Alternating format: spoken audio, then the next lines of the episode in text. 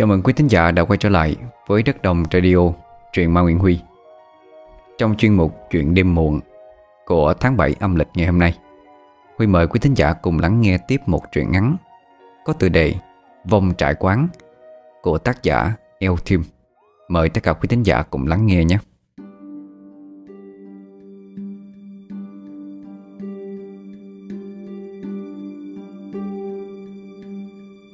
Phố Kinh Châu có một cửa hiệu tên là Vòng Trại Quán, cực kỳ cổ quái. Nơi này chẳng hiểu có mặt hàng gì mà quanh năm suốt tháng không hề buôn bán, chỉ trừ duy nhất một ngày vào tháng 7 âm lịch là mở cửa. Khách hàng đến đây cũng chỉ tiếp nhận một người, chào cửa từ trưa cho đến tối thì mới ra. Đếm đi đếm lại, cái cửa hiệu này xuất hiện được 7 năm thì cũng chỉ có 7 người đến.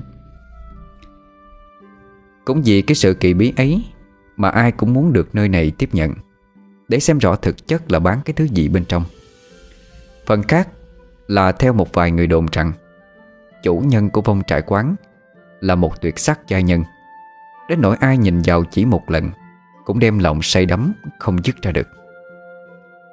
Chẳng trách mà những người xung quanh đây đều đếm từng ngày đến tháng 7, mong ngóng cửa hiệu này mở ra để tận mắt chứng kiến điều họ chưa rõ được. Và rốt cuộc ngày ấy cũng đến, nhưng ai nấy cũng đều thất vọng. Vì cửa hàng mở thì có mở thật, nhưng lại che rèm màu đen, từ ngoài nhìn vào không thấy bên trong đang có chuyện gì cả. Thư Kỳ là người như vậy. Ban đầu cô cũng biết đến nơi đây, nhưng trong một lần lên mạng tìm nơi phá thai, lại nhận được lời mời đến cửa hiệu này. Thật sự thì ban đầu Thư Kỳ chẳng có lý do gì đến đây, nhưng khi liên hệ đến địa chỉ email do trang web ấy đưa, lại nhận được một câu trả lời quái lạ. Cô muốn hủy đứa con của mình, đúng chứ? Đúng. Được rồi, khi nó biến mất, vào tháng 7 hãy đến chỗ chúng tôi. Địa chỉ là Phố Kinh Châu, Vòng Trại Quán. Đến đây thì dù Thư Kỳ có hỏi như thế nào, bên kia vẫn không hề hồi đáp. Nghĩ rằng trò sàng bậy của gã trai nào đó, cô ngán ngẩm gặp laptop, cất sang một bên, nghĩ ngợi về chuyện phải giải quyết cái thai như thế nào. Đến lúc mệt mỏi thì ngủ thiếp đi lúc nào không hay.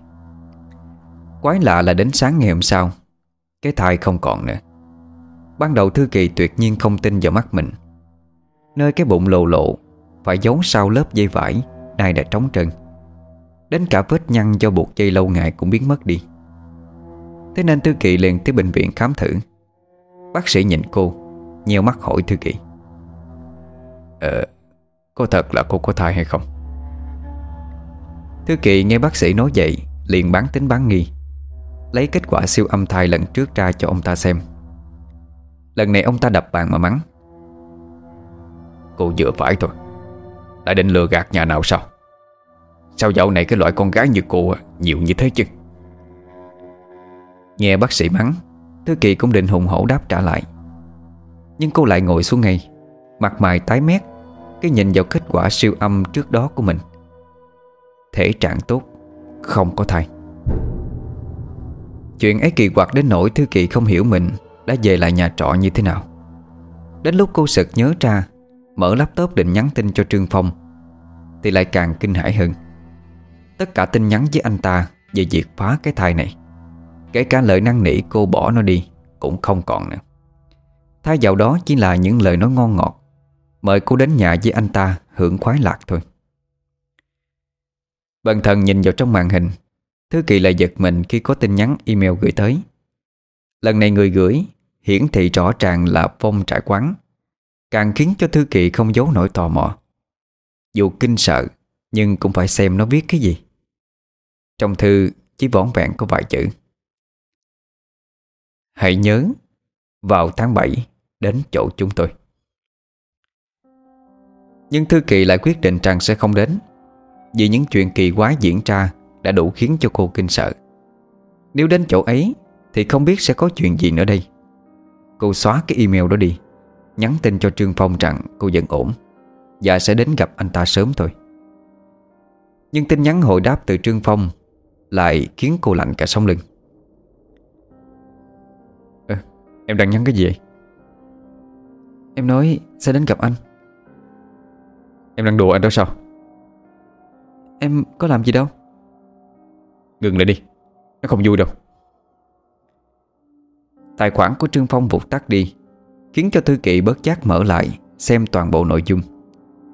Lần này cô biết mình phải tới nơi đó, vì toàn bộ tin nhắn của cô gửi cho Trương Phong tất cả đều đổi thành 3 chữ: Vòng Trại Quán. Đến chuyện cái thai còn có thể làm được, thì chuyện gì xảy ra với cô nếu như không làm theo lời dặn, ắt hẳn kết cục không hề tốt đẹp đâu. Chính vì thế mà khi đến nơi này, thấy những người xung quanh đều chăm chú đến cửa hiệu trên, lại nghe họ bàn tán những điều kỳ lạ về nó, Thư Kỳ càng cảm thấy sợ hơn. Cô ngần ngừ mãi không dám vào, thì bất chợt từ phía trong, cô nhìn thấy có ai đó đang vẫy vẫy tay mời mình vào. Khuôn mặt kia chỉ ẩn ẩn hiện hiện, làm cho Thư Kỳ xao xuyến. Cô mong luôn một chút rồi quyết định vào trong. Cửa hiệu chưa tiếp nhận khách, lập tức như có cơ quan, liền tự động đóng lại.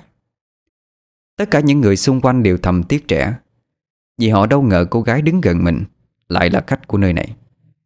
Nhưng việc đã rồi, họ đành thở dài tản đi nơi khác mà làm những công việc thường nhật, thỉnh thoảng nhìn về phía cửa hiệu, xem liệu có thấy điều gì được hay không. Không gian bên trong cửa tiệm tối om, Thư Kỳ vừa đi vừa dò dẫm từng chút một. Khi vào tới đây, dù gào thét như thế nào cũng chẳng ai đón, cũng chẳng hề có người mở cửa cho cô chạy ra, thế nên đành đi thẳng vào bên trong. May thay, người đang chờ mình ở trong đó. Khi hai mắt đã dần quen với bóng tối, thì bỗng mắt của cô chói lên. Phía trước là luồng ánh sáng màu đỏ giặt dẹo hắt ra. Đứng chờ Thư Kỳ là một cô gái tuổi đôi mươi, nhưng ngũ quan đều tuyệt hảo, không khỏi khiến cho Thư Kỳ bất giác xúc động. Còn có người nào đẹp hơn như vậy hay sao? Cô nhủ thầm trong đầu. Nhưng người kia lại nói: Tôi chờ cô đã lâu, mời cô vào trong. Thư Kỳ đi theo sau người kia tới gian phòng phía trên, treo những cái đèn lồng. Xung quanh cơ mang nào là những ngọn nến được đặt trong cốc thủy tinh. Quái lạ là chúng đều úp ngược trở lại, không một kẽ hở, vậy mà đều không bị tắt. Trái lại có ngọn nến đã cháy hết đi, nhưng ngọn lửa bén vẫn bùng cháy dữ dội, như muốn thoát ra khỏi chiếc cốc kia. Cô gái chỉ tay vào một cái ghế, ngỏ ý mời Thư Kỳ ngồi xuống. Sau khi mọi thứ đã có vẻ ổn định, cô gái kia bất chợt lên tiếng: Cô từng nghe tới nơi này chưa? Thư Kỳ cảm thấy ngoài cái tên Vong Trại Quán ra, thì mình chẳng biết nơi này là cái gì, đành thật thà trả lời. Lại hỏi đây thực chất là gì. Cô gái kia gật gù rồi đáp: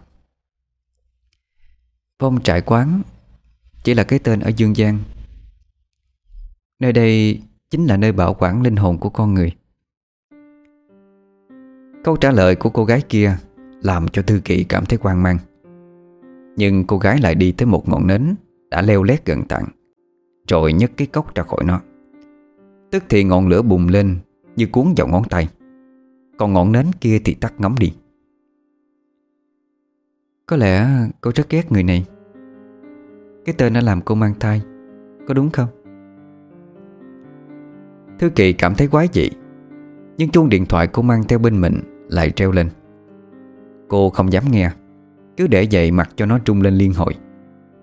Đến một lúc lâu, cô gái kia cười nói: Cô nên đọc tin nhắn thì hơn. Lần này Thư Kỳ mở điện thoại lên xem. Tin nhắn trong ấy làm cô không khỏi bủn trủn tay chân. Thư Kỳ: Cậu ở đâu? Trương Phong bị tai nạn, đã chết rồi. Tay của Thư Kỳ rung lên bần bật khi đọc được những dòng tin nhắn ấy.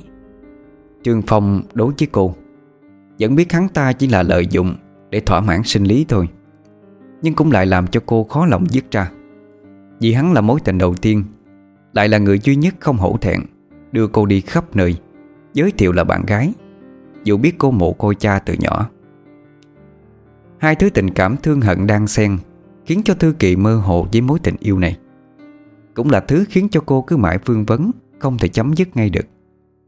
Bây giờ nhận được tin nhắn hắn ta đã chết bất đắc kỳ tử, lại được tận mắt chứng kiến việc cô gái kia làm. Thư Kỳ lúc này chỉ có thể dùng hai chữ hoang mang để diễn tả cảm xúc của mình thôi. Cô gái kia dù Thư Kỳ không tin cũng có thể đoạt mạng người khác một cách dễ dàng. Việc gọi cô đến đây chắc chắn chỉ có họa, không có một chút phúc nào bên trong. Cô đừng suy nghĩ nhiều. Mạng của Trương Phong đáng lẽ rất dài, nhưng hắn ta lại phạm sai lầm lớn, vì thế mà hắn phải đoản mệnh. Cô nói vậy là sao?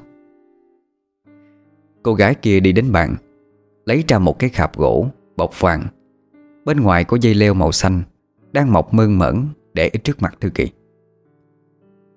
Cô có biết trong đây là gì hay không? Thư Kỳ nhất định là không biết rồi, thế nên cô gái kia trả lời luôn. Trong đây là đứa con của cô và hắn ta. Lần này thì Thư Kỳ lùi lại phía sau, khiến cái ghế cô đang ngồi cũng xê dịch đi, phát ra những tiếng rít ghê tai. Sao lại... Cứ bình tĩnh đi. Sinh mạng con người đều có thiên mệnh riêng, như đứa bé này.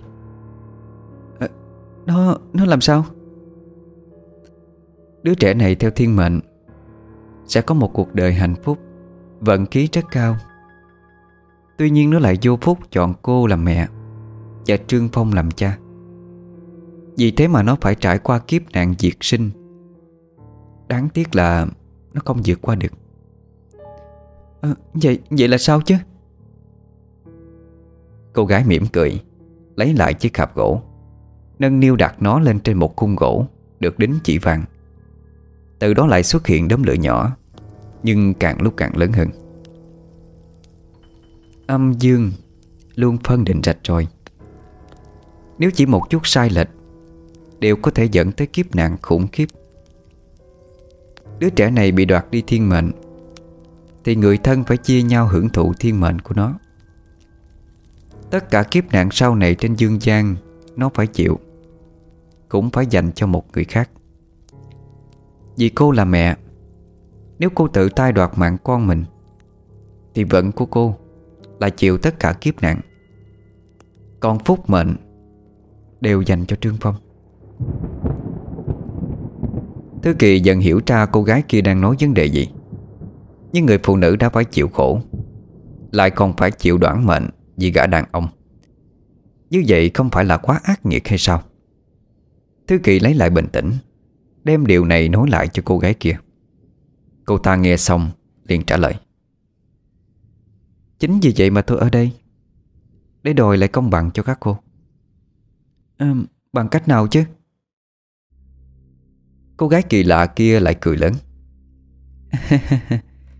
Thay vì cứ để mọi chuyện như sắp đặt thì sao không để đứa trẻ quyết định đi? Hả? Nghĩa là tôi đã thay đổi cách thiên mệnh sắp đặt. Vận hạn của cô, đứa trẻ muốn chuyển sang Trương Phong, còn thiên mệnh của nó tất cả đều dành cho cô. Thư Kỳ hiểu ra người này đã lấy đi cái thai trong bụng của mình, do vậy mà cô không phải là người hủy nó đi. Cũng nhờ vậy mà nó có quyền lựa chọn. May mắn là tất cả phúc phận thì Thư Kỳ đều nhận lấy, còn lại đoản mệnh thì Trương Phong phải gánh chịu.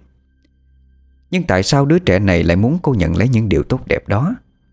Không phải chính cô cũng có ý muốn hủy nó đi hay sao? Chuyện ấy cô không cần biết. Tôi mời cô đến đây là có một giao dịch cần thương lượng. Giao dịch cần thương lượng. Thư Kỳ chợt nhớ ra mình chưa trả công cho cô ta. Nhưng người này hành tung bí hiểm, lại có nhiều trò ma quái. Nếu là ma quỷ thì ắt hẳn cần mạng người. Thư Kỳ nuốt nước bọt, kẻ nói ra từng chữ. Vậy cô muốn giao dịch gì? Tốt lắm, không hề dòng do. Cái tôi muốn trao đổi chính là dương vận mà cô nhận được. Dương vận? Thư Kỳ hỏi lại, vẻ mặt đầy nghi hoặc. Người kia đi tới gần một ngọn đèn nến cao ngất ngưỡng. Ngọn lửa bên trong cháy êm ả, không có chút loạn nhịp. Đây là dương mệnh của cô, nó thật ra không nhiều như thế, chỉ là do cô đã nhận được dương vận từ đứa bé thôi. Tôi không thể tước đoạt nó từ cô, nên tôi muốn có một cuộc trao đổi để lấy được nó. Trao đổi như thế nào? Những gì cô khao khát, nếu trong tầm tay của tôi có thể trao nó cho cô. Tuy nhiên mỗi lần như vậy, tôi sẽ lấy đi của cô 5 năm dương vận. Đứa trẻ này dương vận cũng phải 80 năm. Như vậy cô có thể thực hiện ước muốn của mình ít nhất là 14 lần. Thư Kỳ nghe về thỏa thuận trao đổi, cảm thấy không có gì đáng bàn cãi. Mọi thứ xung quanh cô trước nay đều không như ý muốn. Đến cái thai cũng là vận xui rủi, thế mà nay lại được hưởng phúc đến tận 14 lần. Bình thường không thể không đồng ý ngay. Nhưng dương vận có cái gì mà khiến cô gái kia thích thú tới như vậy? Liệu nó có đáng giá hơn những phúc vận kia hay không? Ngẫm nghĩ một lúc, Thư Kỳ liền nói: đề nghị rất hay, nhưng tôi từ chối.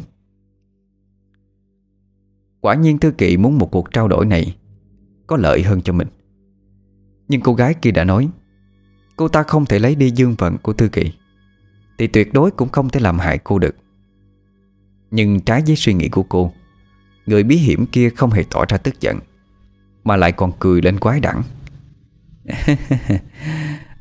Được thôi, vậy xem như giao dịch không thành, cô có thể đi rồi. Nói xong, Thư Kỳ bỗng ngã xuống đất. Thì ra chiếc ghế cô đang ngồi đã biến mất đi, còn cô gái kia thì vẫy tay tiễn cô ra ngoài. Không có giao dịch này, cô cũng chẳng mất gì cả, lại được sống thọ hơn mà hưởng phúc vận khác. Nghĩ vậy cho nên Thư Kỳ lập tức quay đi.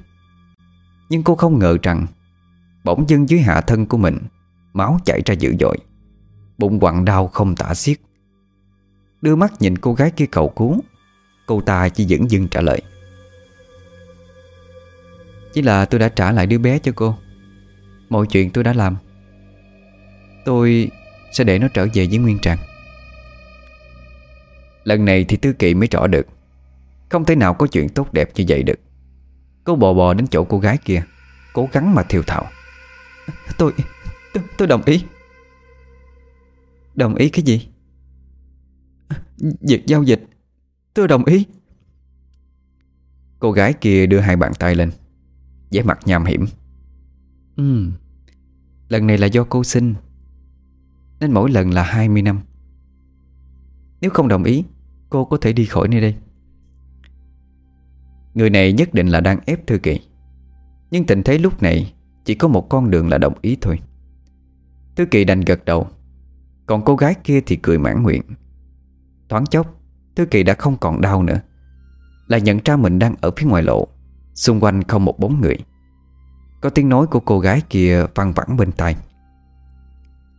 nên nhớ, mỗi khi cô ao ước thứ gì, hãy nói 3 chữ tôi cầu xin. Nhưng nếu cô rơi lệ dù chỉ một lần về quyết định của mình, dù vui hay buồn, thì khi đó cô sẽ phải chịu hình phạt.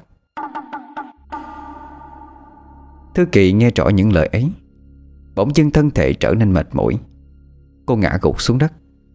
Trong tâm trí lại như có tiếng ai đó gọi cô triệu mến: mẹ ơi, con yêu mẹ. Trước mắt Thư Kỳ là căn phòng 4 bề trắng xóa. Đối diện cô lại là một nam nhân cuốn hút ánh nhịn.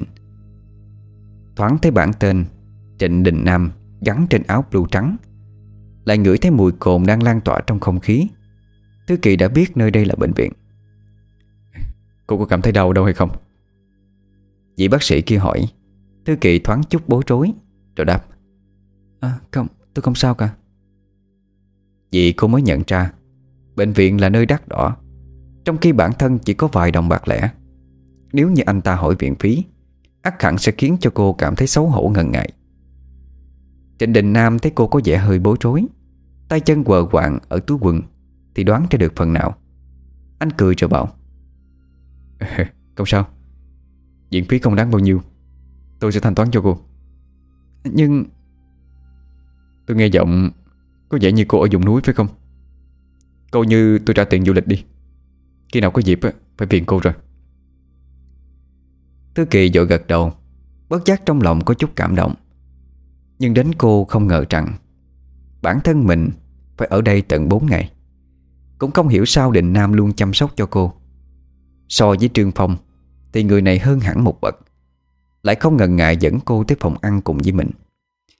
Người này đáng để cô yêu thương lắm, đến nỗi hình ảnh của Trương Phong chẳng mấy chốc tan biến đi. Còn Thư Kỳ quyết tâm khi ra viện sẽ thổ lộ tình cảm của mình. Cái gì chóng quên lại nhanh thất vọng, cái gì chóng đến lại hóa hư không. Câu này nếu vào hoàn cảnh của Thư Kỳ thì không sai một ly nào cả.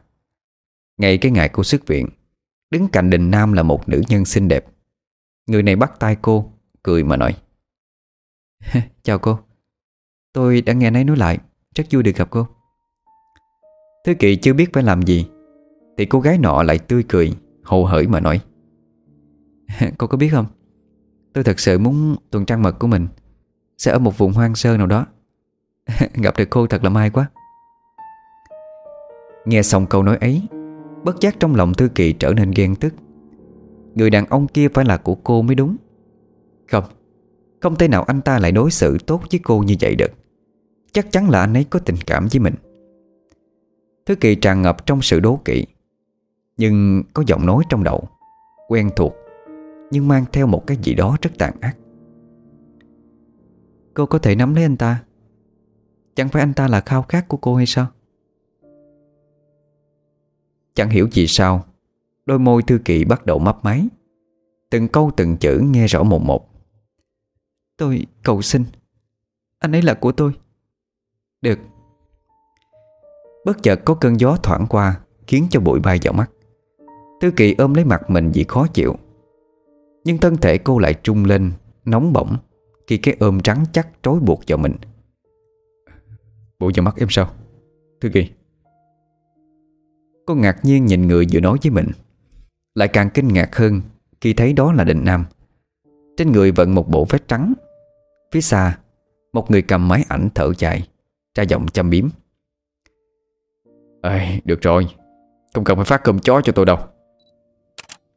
Đột nhiên, anh ta lại cầm máy ảnh lên mà chụp lấy chụp để, luôn mồm kêu gào: Cứ giữ nguyên như vậy, cảnh này đẹp đó. Nhất định cái album cưới này sẽ không làm cả hai thất vọng đâu.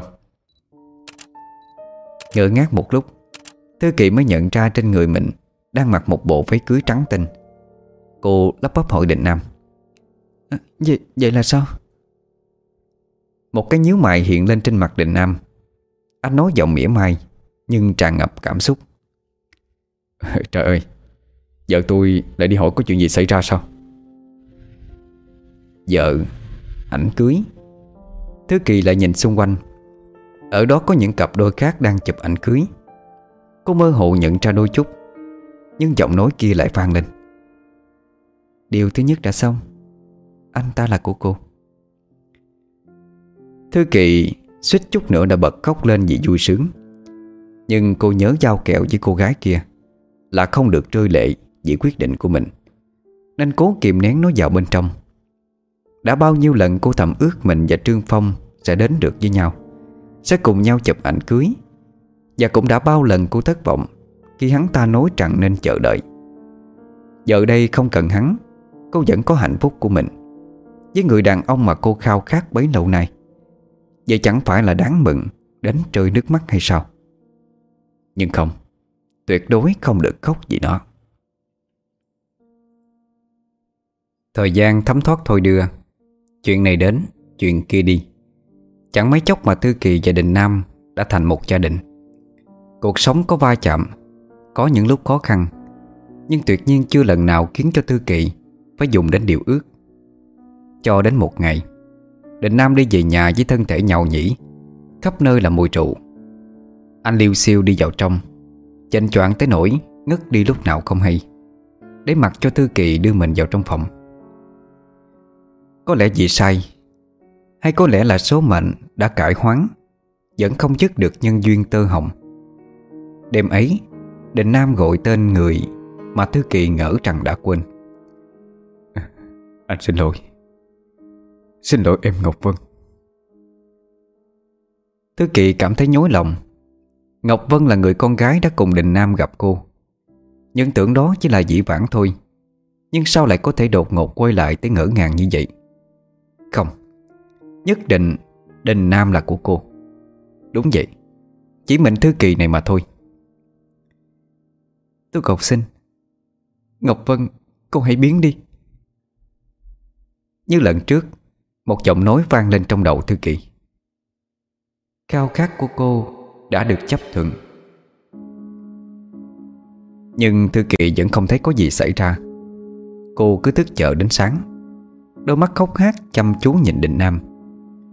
Có lẽ cơn say đêm qua đã khiến anh quên đi tất cả. Chào dội vợ mình, Định Nam lại đi như thường lệ. Thư Kỳ lại chờ đợi cho đến tối khuya mới về. Nhưng từ đó tuyệt nhiên không thấy anh nhắc Ngọc Vân một lần nào nữa. Điều này lại càng khiến cho Thư Kỳ cảm thấy yên tâm hơn. Không còn ai, đúng, không còn ai có thể cướp anh khỏi cô được nữa. Nhưng Thư Kỳ không ngờ rằng điều ước thứ ba của mình lại đến nhanh hơn trước. Định Nam trước nay vốn cẩn thận, không hiểu lý do vì sao lại gây tai nạn cho người khác, bị cảnh sát bắt vào đồn chờ điều tra.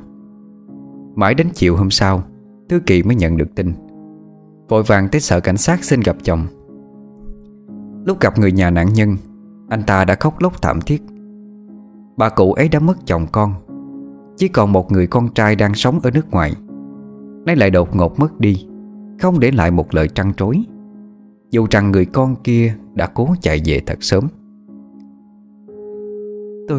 Tôi xin anh, chỉ là... Thư Kỳ cố gắng trấn an người thân cuối cùng của bà cụ kia, nhưng người này chỉ nói vài từ, sau đó đi mà không cho Thư Kỳ nói cái gì cả. Cô có hiểu cảm giác mất đi người thân là như thế nào hay không? Lúc này lại có người cảnh sát đi ra. Anh ta thông báo rằng nạn nhân đã chết. Tội trạng của Định Nam ít nhất cũng 2 năm tù. Nói cô mau về chuẩn bị đồ đạc cho anh nhập trại, chờ ngày điều tra xét xử. Nhưng nếu là người khác, chắc họ sẽ bối rối hoảng loạn. Còn Thư Kỳ thì không. Trên nét mặt tái xanh, cô vẫn bình tĩnh nói: Tôi cầu xin... Lần này chưa nói hết câu, không gian xung quanh đã tối đen lại. Thư Kỳ ngỡ ngàng thấy trong bóng tối, cô gái bí hiểm kia đã xuất hiện ra, nhìn Thư Kỳ nói giọng mỉa mai: Cô muốn cầu xin gì? Tôi muốn người bị chồng tôi gây tai nạn có thể sống lại. Cô gái bất chợt cười lớn. Xung quanh hiện lên những ngọn nến trong ly thủy tinh. Tôi đã nói, tôi không thể tước đoạt dương vận của kẻ hiện hữu nhân gian, cũng có nghĩa là tôi không đủ sức cho bà ta sống lại. Vậy thì tôi muốn chồng tôi không bị kết tội. Lần này cô gái kia cười đầy ẩn ý. Ánh nhìn chòng chọc vào Thư Kỳ rồi bảo: Điều ấy thì tôi làm được, nhưng cô đã chắc chắn chưa? Cảm giác của Thư Kỳ lúc này hoang mang tột độ. Tâm trạng vừa muốn Định Nam thoát tội, lại vừa muốn hiểu ý cô gái kia là cái gì. Nhưng Thư Kỳ hiểu rằng dù có hỏi, người này chưa chắc đã trả lời. Cô cố suy nghĩ điều cầu xin của mình cần lúc này là cái gì.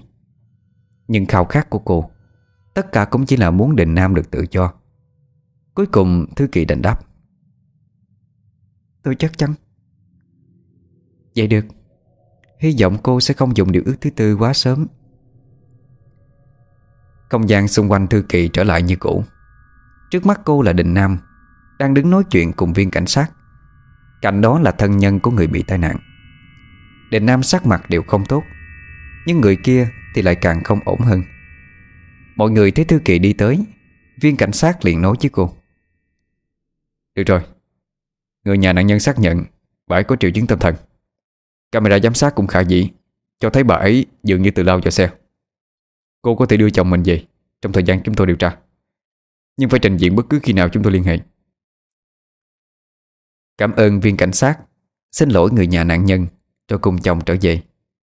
Bất giác Thư Kỳ cảm thấy dường như cả hai bên đều quen biết nhau, Nhưng Định Nam sau vài nét mặt khó hiểu lại cùng cô trở về nhà như không có chuyện gì cả. Tất nhiên lúc ấy Thư Kỳ dù luôn đầy nghi hoặc, vẫn không thể hiểu được thực sự điều đã xảy ra là gì. Chỉ là một cảm giác gì đó nôn nao khó tả, đan xen là sự sợ hãi ngập tràn của mình. Cô đã từng nghe rằng giao ước với cõi âm luôn không mang lại điều gì tốt đẹp, nhưng chẳng phải cô đang tận hưởng nó hay sao? Nếu được cầu xin và chấp thuận, liệu cô có thể khao khát rằng tất cả những chuyện xấu sẽ dừng lại được chăng? Không, có thể là không. Vì nếu cầu xin được như thế, hà cớ gì cô gái kia lại có thể cho cô ước đến 4 lần, dù rằng cái giá ấy là quá đắt so với thỏa thuận ban đầu. Những suy nghĩ ấy cuốn theo tâm trí của Thư Kỳ đến nỗi cô không nhận ra một thời gian nữa đã lặng lẽ trôi qua. Rốt cuộc Thư Kỳ phải dùng tới điều ước cuối cùng. Nhẩm đi tính lại, cả hai đã trải qua 4 năm sống cùng nhau, vậy mà một tin vui cũng chẳng có. Dù không nói ra, nhưng ánh mắt của Định Nam khiến cho cô biết rằng anh khao khát có một đứa con như thế nào. Cô nghe lời một số người đến khám tại bệnh viện để xem liệu rằng có điều gì bất ổn hay không. Kết quả cuối cùng làm cho cô sụp đổ đi. Chỉ 2 chữ: vô sinh. Nhưng nó đủ khiến một người cảm thấy mình chẳng còn tương lai gì nữa. Lần cuối cùng Thư Kỳ dùng điều ước thứ 4. Sau bao nhiêu năm chờ đợi, cô lại khát khao mình được mang thai, được làm mẹ, chứ không còn chối bỏ như lúc trước. Cô muốn ước điều gì? Nhưng vận 80 năm đã qua 3 lần. Cô chỉ còn một điều ước cuối cùng. Hãy suy nghĩ cho thật kỹ. Tôi cầu xin một đứa con. Cười mỉm một cách kỳ lạ, cô gái kia tiến tới gần Thư Kỳ mà hỏi lại. Một đứa con sao? Đúng vậy, là một đứa con. Cô không hối hận chứ? Thoáng một chút nghi ngờ, nhưng Thư Kỳ lại biết rằng khao khát của mình chính xác là một đứa con. Dù gì cũng là một đứa con. Có gì đó chạnh lòng thương cảm cho đứa bé mà cô đã từng lãng quên. Nhưng bây giờ cái cô khao khát nhất lại là thứ cô từng vứt bỏ đi. Tôi sẽ không hối hận đâu. Vậy được. Nhưng hãy nhớ tôi đã từng nói rằng nếu cô rơi lệ vì quyết định của mình, dù vui hay buồn, thì chắc chắn cô sẽ đón nhận lấy một hình phạt. Vừa dứt lời, cô gái kia lại biến mất, để lại Thư Kỳ tràn ngập trong nỗi hoang mang. Nhưng điều cầu xin của cô đã được chấp thuận, chắc chắn rằng nó sẽ thành hiện thực. Thư Kỳ cứ vậy chờ đợi, nhưng mãi 1 năm sau, cả hai vẫn chưa có đứa con nào. Rốt cuộc thì chính Đình Nam cũng đề nghị cả hai đi khám. Kết quả lại khiến cho Thư Kỳ kinh ngạc. Cô vẫn mang kết quả là vô sinh. Nhưng quái lạ thay, kể từ lúc đó dù cố gắng như thế nào, Thư Kỳ vẫn không liên lạc được với cô gái kia. Mãi cho tới một ngày, Đình Nam đi về nhà sớm hơn mỗi khi, đem theo một thứ. Đó là một đứa trẻ chừng 5 tuổi, khuôn mặt có nét tựa như Định Nam. Nó ngượng ngùng nhìn Thư Kỳ, rồi lại nhìn Đình Nam, dường như không muốn rời xa anh. Thư Kỳ, anh có một chuyện muốn nói với em. Mọi chuyện mà Thư Kỳ chưa hề biết đều lần lượt sáng tỏ ra. Năm ấy, Định Nam trong lúc cùng Ngọc Vân về làng của Thư Kỳ đã bị rơi trên núi xuống. May mắn là nhờ Thư Kỳ tìm được nên anh đã không mất mạng. Cả hai phải chờ tới 3 ngày mới có đội cứu hộ đến giúp đỡ. Cũng sau câu chuyện ấy, đột nhiên Ngọc Vân tuyên bố chia tay anh, rồi bỏ đi không một lời từ biệt. Chuyến ấy khiến cho Định Nam đau khổ, cho đến lúc anh nhận thấy tình cảm của Thư Kỳ nên đã chấp nhận lấy cô làm vợ. Sau 4 năm chung sống với nhau, ngày ấy Ngọc Vân đến gặp anh. Cô ấy có nói rằng trước khi rời đi, cô ấy đã có với anh một đứa con. Thư Kỳ đang trong cơn tức giận, không kiềm chế được, liền thét lên. Vì sao mụ đàn bà ấy không đến gặp anh? Cô ta không phải đã bỏ đi rồi hay sao? Tại sao lại còn quay lại? Hay là cô ta muốn phá cái gia đình này? Định Nam lắc đầu, ôm đứa bé vào lòng mà nói: Không, cô ấy tới gặp anh để nói rằng bản thân không còn sống được lâu nữa. Cô ấy muốn trước khi rời xa nơi này có thể cho con mình biết bố là ai. Kể ra là vậy. Tại sao anh không nói với tôi mà lại chờ tới giờ này? Định Nam đột nhiên rơi nước mắt. Tay anh vẫn không buông đứa trẻ ra.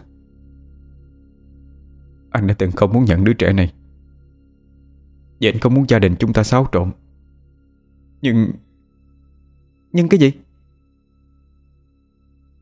Người mà anh gây tai nạn kia chính là mẹ của cô ấy. Hả? Sao chứ? Lúc gặp được anh, em của Ngọc Vân đã nói rằng cô ấy từng khóc rất nhiều khi quyết định rời đi. Cũng vì cô ấy mà cậu ta chấp nhận rằng sẽ không truy cứu việc này đến cùng. Bất ngờ Định Nam quỳ xuống trước mặt Thư Kỳ mà cầu xin: Vì vậy anh xin em, hãy chấp nhận đứa bé này. Nó không còn ai thân thích ngoài cậu của mình cả. Con anh là người cha tệ bạc, đã chưa từng một lần chăm sóc cho nó. Không bao giờ. Thư Kỳ điên cuồng đánh Định Nam, nhưng anh vẫn quỳ chịu trận. Nhưng đến lúc Thư Kỳ lao tới đánh đứa bé, Định Nam liền nổi điên lên, giáng cho cô một bạt tay. Cô điên rồi. Anh dám đánh tôi? Cô không biết năm xưa vì tạ ơn cô cứu tôi mà Ngọc Vân đã rời đi. Cô ấy biết cô yêu tôi. Cô ấy biết cô yêu tôi đó. Cô hiểu hay không? Sao cô có thể thước đoạt đi hạnh phúc của người khác dễ dàng đến như vậy? Mà hạnh phúc của người khác cô lại không chịu thấu hiểu. Thư Kỳ như người mất hồn khi nghe Định Nam nói như vậy. Quá tra hối hận vì cậu sinh một đứa con là như vậy. Quá tra tất cả mọi thứ cô ngỡ là của mình đều là được người khác ban tặng. Vậy thì cô có cái gì? Chẳng có gì cả. Bất giác, một giọt lệ trên mắt Thư Kỳ rơi xuống. Buồn thương, tủi hận, vui vẻ, hạnh phúc, bao nhiêu năm chất chứa chỉ cô đọng lại trong một giọt nước mắt mà thôi. Cô đã khóc vì quyết định của mình. Không gian Thư Kỳ tối đen lại. Cô gái kia đứng trước mặt cô, trong tay cầm theo ngọn nến trong cốc thủy tinh. Cô biết mình sẽ chịu phạt, đúng chứ? Nhưng... Không để Thư Kỳ nói hết câu, cô gái kia đã mở cốc thủy tinh ra. Thư Kỳ cảm thấy cả người mình ngột ngạt khó tả, bức rứt đến điên cuồng. Hình phạt của cô, đó là mất đi ngọn lửa linh hồn của mình. Nói cách khác, cô sẽ vĩnh viễn không còn tồn tại trong cả lục đạo luân hồi. Không, không. Mọi thứ xung quanh Thư Kỳ dần tối đen. Mắt cô không còn nhìn thấy gì, đôi tai không còn nghe âm thanh, thân thể không còn chút cảm giác. Tất cả ngũ quan của cô đều không hoạt động. Thứ duy nhất tồn tại bên cô là hư vô, là trống rỗng. Không. Thư Kỳ bật dậy. Trước mặt cô là cái laptop vẫn đang mở. Trang web tìm kiếm chỗ phá thai vẫn còn đó. Cô sợ lên bụng mình. Cái thai vẫn còn ở đó. Bất giác cô cảm thấy sợ. Đôi tay vô thức đóng cái máy tính lại lúc nào không hay. Coi là sao giấc mơ kia lại giống thật như vậy chứ? Phố Kinh Châu năm nay không thấy Vòng Trại Quán mở cửa đón khách. Người ta nói rằng có lẽ chủ tiệm đã không bán nữa. Nhưng lại có người nói vẫn thấy có ánh lửa lập lòe phía bên trong. Có người lại bảo rằng nơi ấy thông hai cõi âm dương, nhất định là năm nay sẽ mở. Ai ai cũng đồn thổi, nhưng bên trong có cái gì thì chẳng người nào rõ. Sao chủ nhân lại tha cho cô gái ấy? Người phải hỏi đứa trẻ kia thì hơn. Giữa một cánh đồng tràn ngập ánh nắng, cùng những sinh vật lạ lùng tuyệt đẹp, lại khiến cho người ta kinh sợ khi nó được bao quanh bởi thứ chứng khí đen mù, thấp thoáng ánh lửa hiện lên chớp tắt. Ở đó có một mỹ nhân tuyệt sắc, trên tay bế một hài nhi, tỏa ra ánh hào quang rực rỡ. Cậu dùng cả 20 năm cuối cùng của mình để giúp cô ta. Vậy nghĩa là sao? Bà chưa hề nói là tôi có tới 100 năm dương vận, phải không? Ta chỉ muốn ăn gian chút đỉnh thôi. Vì vậy tôi xin cảm ơn bà, vì đã để lại cho tôi 20 năm dương vận để có một điều ước cuối cùng. Cậu ước hay đó, xem như mọi chuyện chỉ là giấc mộng. Nhưng cậu vẫn chưa nói vì sao cậu lại giúp người mẹ phụ bạc kia.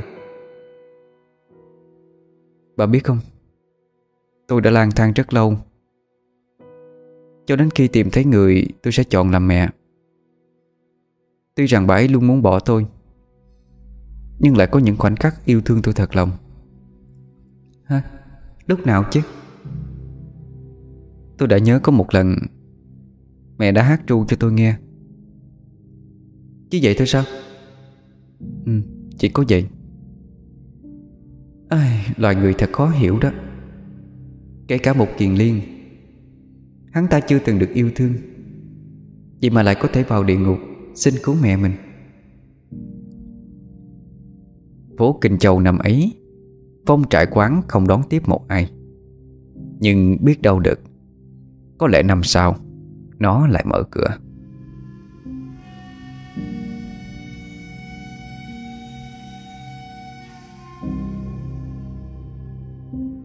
Quý thính giả vừa nghe xong truyện ngắn Vòng Trại Quán của chuyên mục Chuyện Đêm Muộn được phát trên kênh Đất Động Radio.